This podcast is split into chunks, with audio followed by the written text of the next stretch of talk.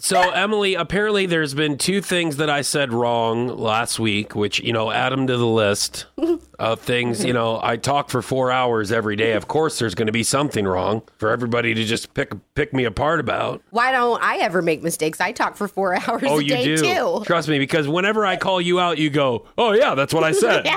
Yeah. Uh, but apparently I say Culliver's and not Culver's, which is the fast food place, burgers and ice cream or whatever. I've Mm-hmm. Yeah. only been there once. And, and Sarah was making fun of me because I said Culliver's. I didn't know you ever called it that before, but yeah, it's definitely there's no I in there. Right. So Culver's, I'm sorry. I wanna I wanna say that I'm sorry. I sure am sorry. yes.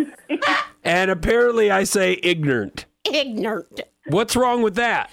It's ignorant. Ignorant is three syllables. Let me tell you something. I try to earn cred around here as one of the Ozarkian people. Oh. All right. Oh, okay. so that's whenever what it I is. drop down an ignorant, people are like, Ignorant. you know what? He's one of us.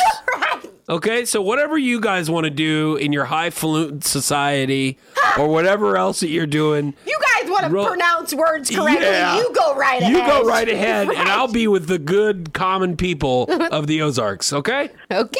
Well, because Sarah, he's just a simple blue collar man. Right, right. Yes. and you know what? If I want to be ignorant and go to Culver's, I sure am sorry.